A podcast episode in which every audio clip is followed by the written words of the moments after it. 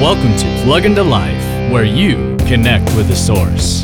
Sometimes we are in way over our heads. That's the case with a few things in my life right now. And God keeps reminding me of the walls of Jericho. Joshua just needed to cross over to possess the land because God had already guaranteed it. Joshua didn't make the walls of Jericho fall, God did. Joshua only needed to cross over.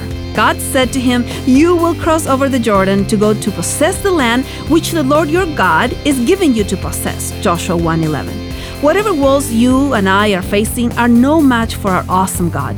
So cross over. God goes ahead of you and will never leave you, and the walls will tumble down. Woo-hoo! For more insights and resources, plug into Jesus101.tv. That's Jesus101.tv.